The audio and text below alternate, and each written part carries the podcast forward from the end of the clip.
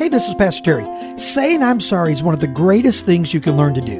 If you're in a relationship that's significant at all, saying I'm sorry is going to have to be part of your vocabulary because you're going to sometimes intentionally blow it. But you know, sometimes you're not going to intentionally blow it, but you're just going to make a mistake. In the Bible, there was this thing called the guilt offering, and it was offered when you made a mistake but didn't mean it. But listen to what Proverbs says.